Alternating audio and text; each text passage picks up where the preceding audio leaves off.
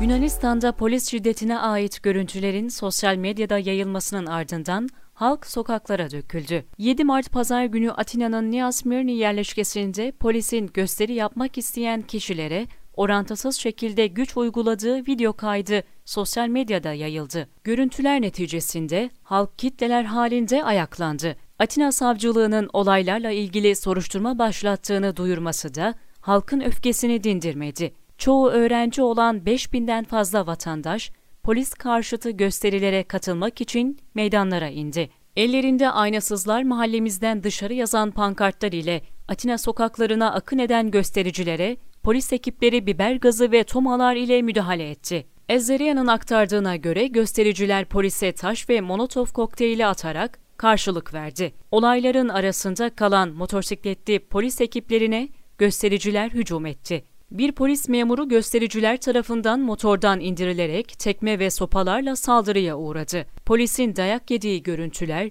ve yerde yarı baygın halde yatan hali uluslararası haber ajansları tarafından kayıt altına alındı. Görüntüler ülkede deprem etkisi yarattı. Şimdilik birisi ağır olmak üzere 3 polisin yaralandığı olaylarda 10 kadar gösterici de tutuklandı. Eylemler son bulmuş değil. Olaylara ilişkin açıklama yapan Başbakan Kyriakos Mitsotakis, göstericilere itidalli olmaları ve gösterileri derhal sonlandırmaları çağrısında bulundu.